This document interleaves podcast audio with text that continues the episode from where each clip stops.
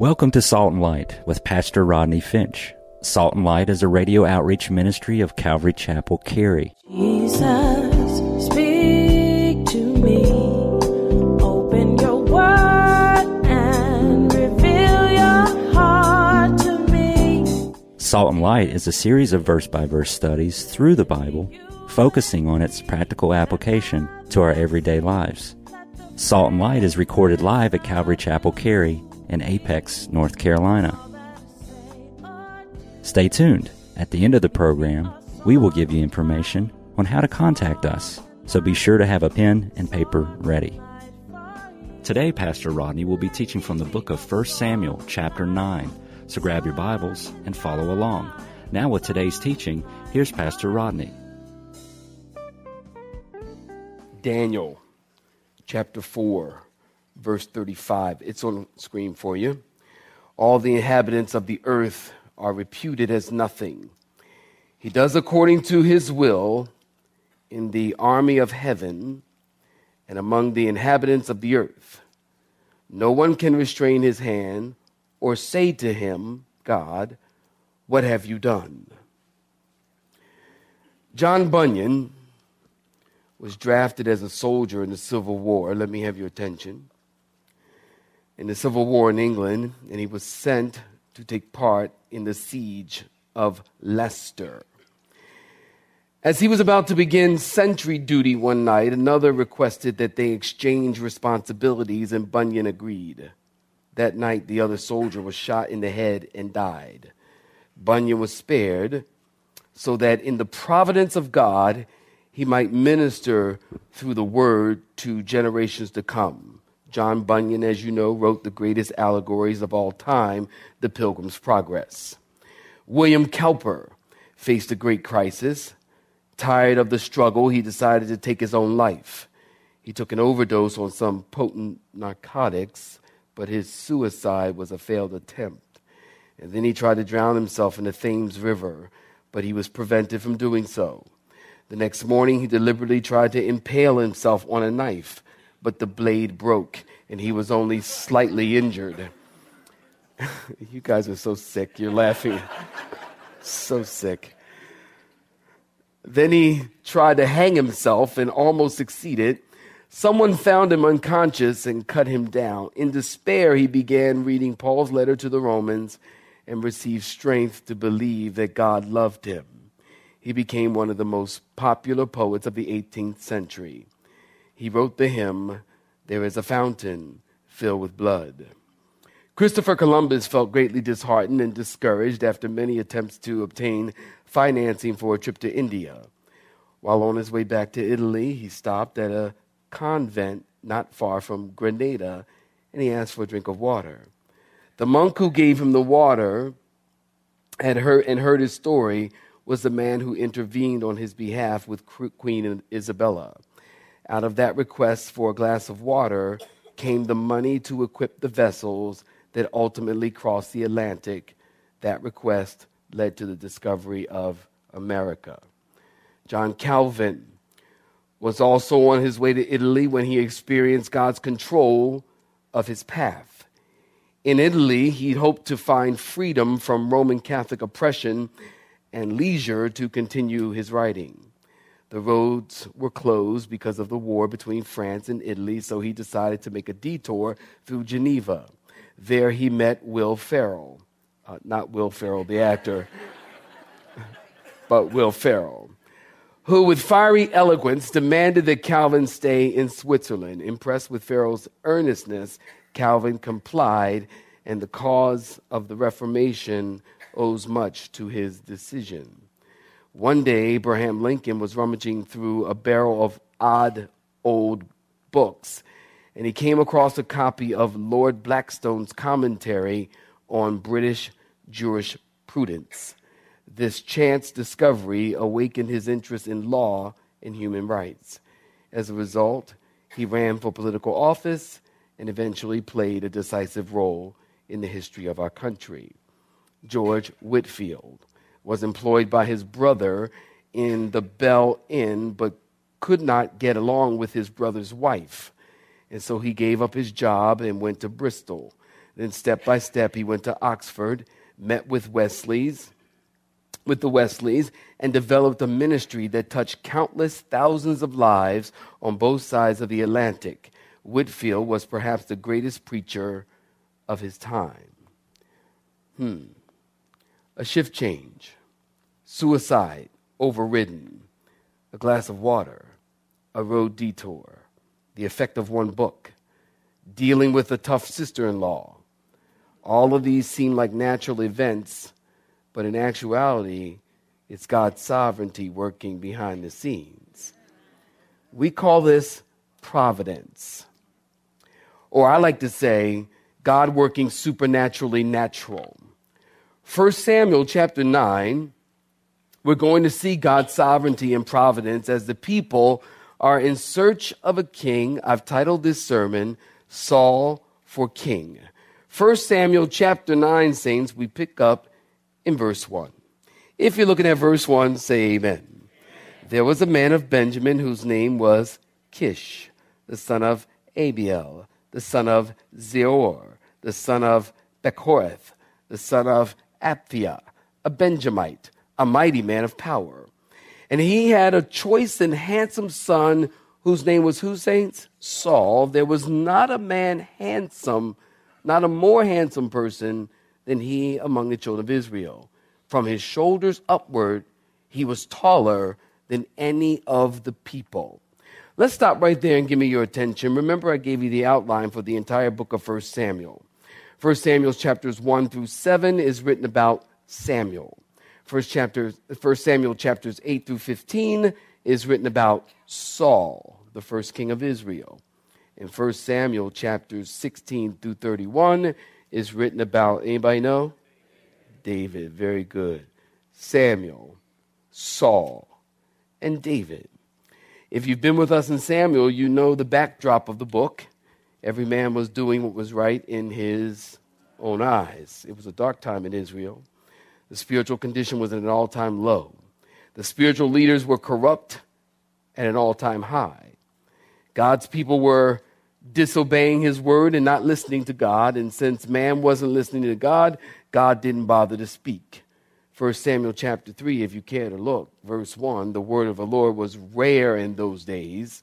This lays the groundwork for Ichabod. Ichabod means what? The glory of the Lord has departed. Chapter 8, the last time we were together, begins in the second section. Are you with me? And his turn is the turning point in Israel's history.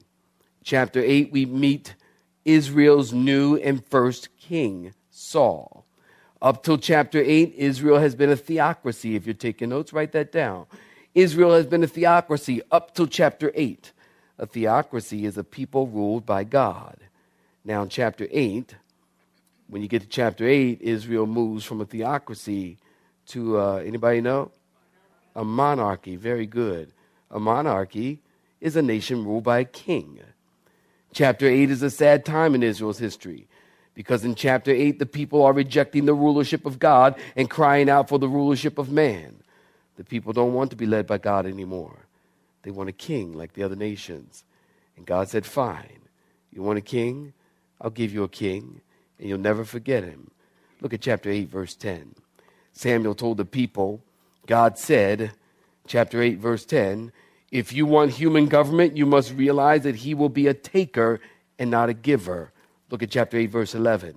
He will take your sons and make them chariot runners and drivers. Look at verse 12. He will appoint a leadership order to plow the fields and work hard.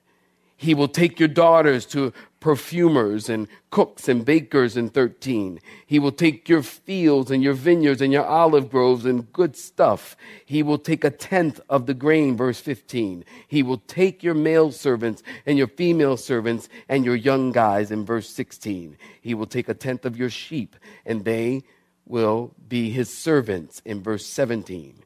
God said the king you want is going to burden your family and your finances. And even after God told them, were you with me in chapter 8?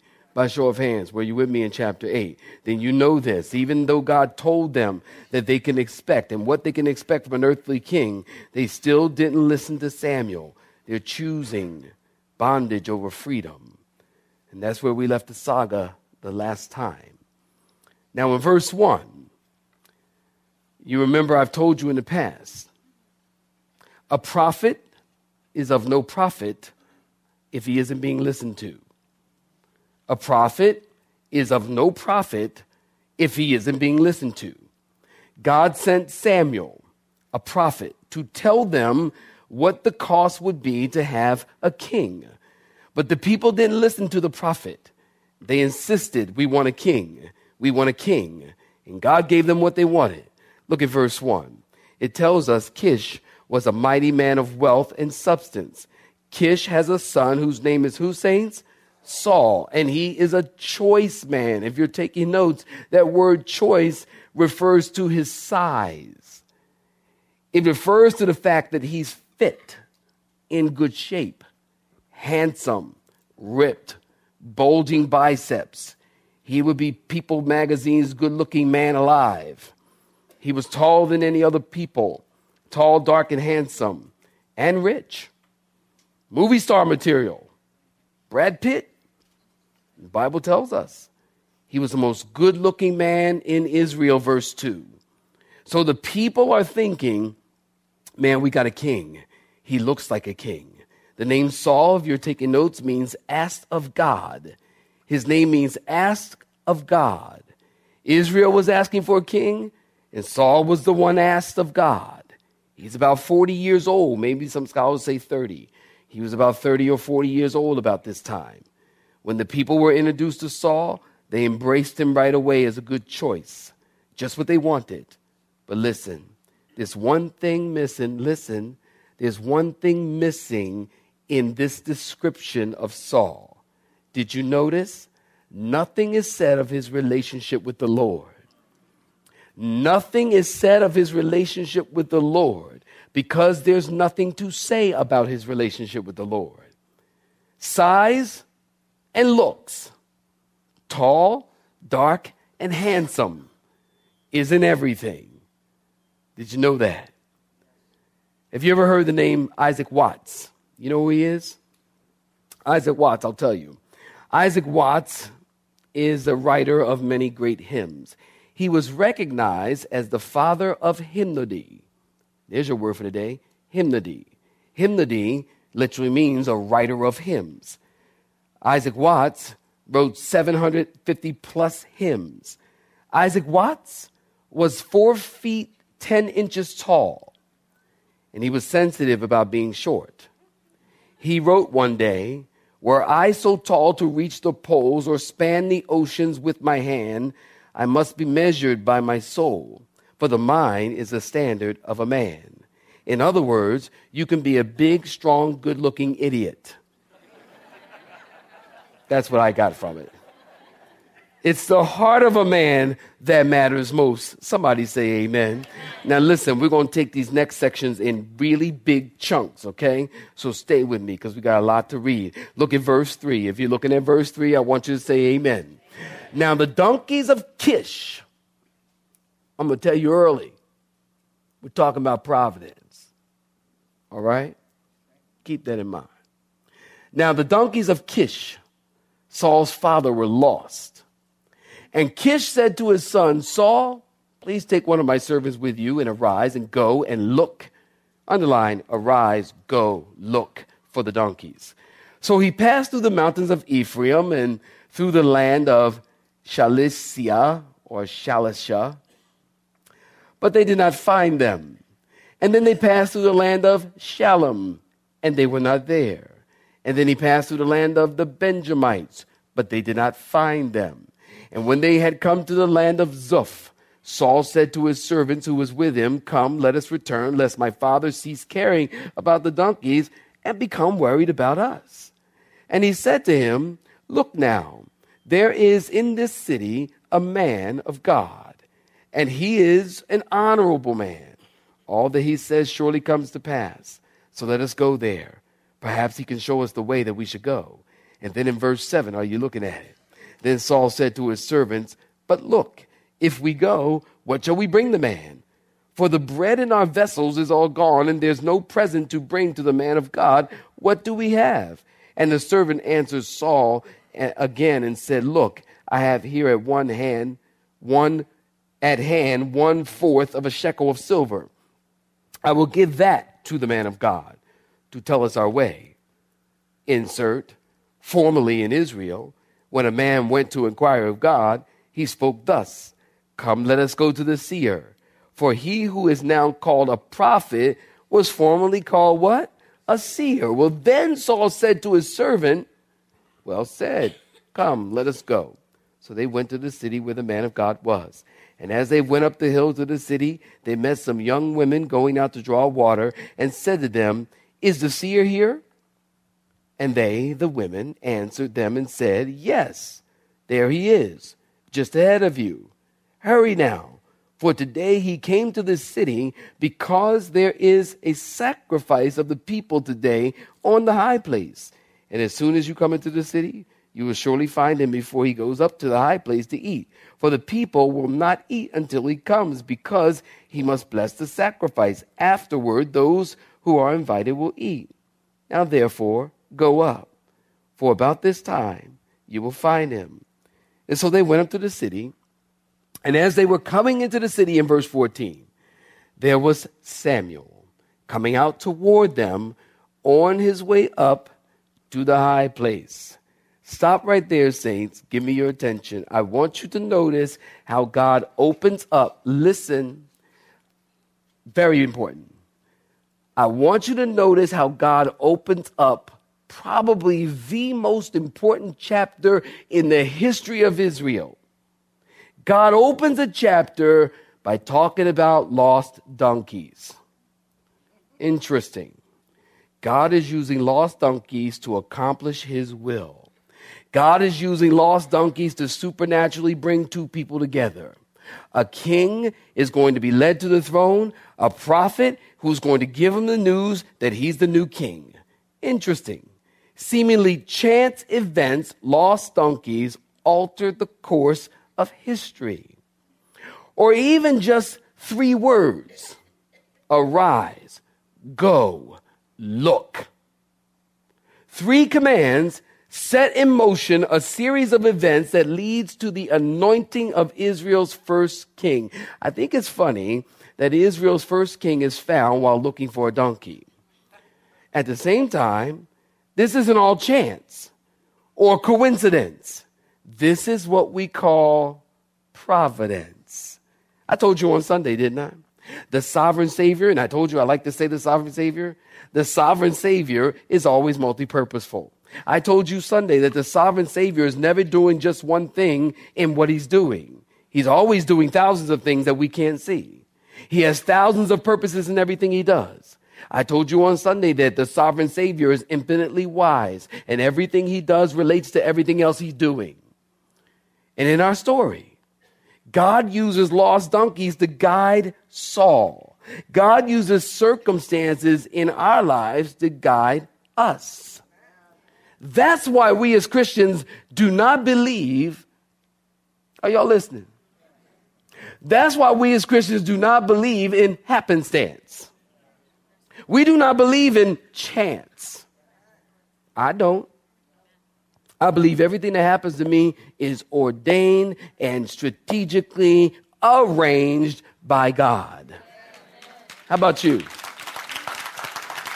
God is, again, Everything God does relates to everything else He's doing. Providence. You got to get this. Because if you don't get this, then you walk around and everything that happens, you go, oh, why that happened to me? Oh man, I don't even know why I got a flat tire. Well, how about if you got a flat tire because the guy's going to help you to change your tire? God wants you to tell him about him. He needs to hear the good news. How many times has something happened in your life? You think about it. I don't know. You think about it. How many times has something happened in your life and you don't really get it right then, but then later on you go, oh, that's why that happened. Or if I had not been there, and if that had not happened and not been arranged like this or set up like this, then that wouldn't have happened and this wouldn't have happened and I wouldn't have met that person and this wouldn't have happened. God is all, that's how God works. And so for the Christian, that's how we rest. That's how we rest. We trust in the Lord with all of our heart. We lean not to our own understanding. Proverbs 3, 5, and 6. Memory verse. Proverbs 3, 5, and 6. Trust in the Lord with all your heart. Lean not to your own understanding, but acknowledge him in all of your ways, and he will do what? Direct your path. That's providence. God is always working for our good and his glory. Write it down. And look at verse 4. Saul and his servant come through the mountains of Ephraim, but they're looking for the donkey. They did not find them. Three times it says they did not find them. They did not find them because God did not want them to find them. This was probably getting frustrating for Saul, but God was working out his plan. Think about it. These donkeys could have gone anywhere, but they went exactly where God wanted them to go. They submitted to God. You know, we hear people talk about dumb animals, don't we? But these donkeys were smart. They were smart enough to submit to God. Are you?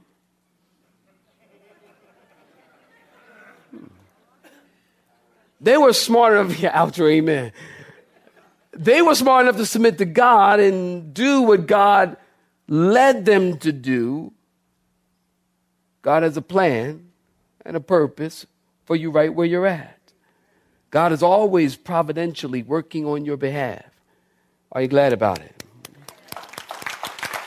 always providentially working on your behalf. Anybody here from Providence, Rhode Island? Anybody from Providence, Rhode Island? Anybody? No. One person. Oh, I didn't see you. Oh, well, raise your hand higher then. I didn't see you. Okay.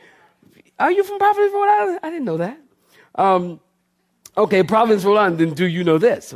Providence, Rhode Island was the first settled was first settled in June 1636 by Roger Williams and was one of the first cities established in the U.S. and one of the original 13 colonies. Roger Williams named the area in honor of God's merciful providence, which he believed was responsible for revealing such a haven for him and his fellow settlers. Interesting. Providence, Rhode Island. I told you in John's study, remember? you should learn the word providence. Providence, if you're taking notes, here's where you want to get the writing. Providence is not to be confused with good fortune, fate, or luck. Providence is not to be confused with good fortune, faith, or fate or luck. Good fortune is blind, while God is all seeing. Fate is impersonal, while God is a father. Luck is dumb, while God can speak. There are no blind impersonal forces at work in the affairs of Christians. Everything that happens is brought to you by the providential hand of God. The word providence, if you're taking notes, it means the supernatural arrangement of natural events. The supernatural arrangement of natural events. In other words, every day natural events are happening but a supernatural hand arranges those natural events that are happening every day. That's called providence. Providence teaches God is continually involved in all created things in such a way that He, number one, keeps them existing and maintaining the properties with which He created them. Number two, cooperates with created things in every action, causing them to act as they do. And thirdly, directs them to fulfill his purpose. So then, providence includes God's work of sustaining his creation. It is God who is sustaining creation and not man. Can you say amen? There are four common errors as it relates to God and creation. Keep up with me. Deism teaches God created the world and then essentially abandoned it. Pantheism creation doesn't have a real distinct existence is part of God. That's what pantheism teaches. Four common errors as it relates to God and creation deism, pantheism, chance teaches randomness, fate teaches impersonal determinism. None of these relate to God.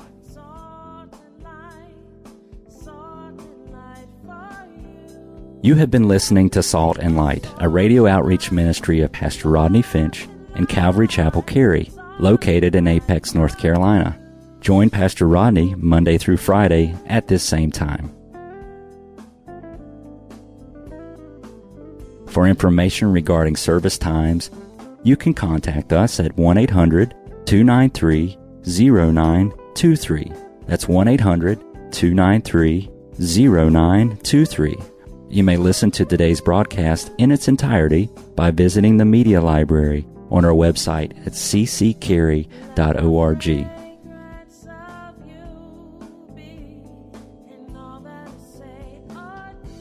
We would like to thank you for tuning in to Salt and Light and pray that you have been blessed. Until next time, may you be salt and light.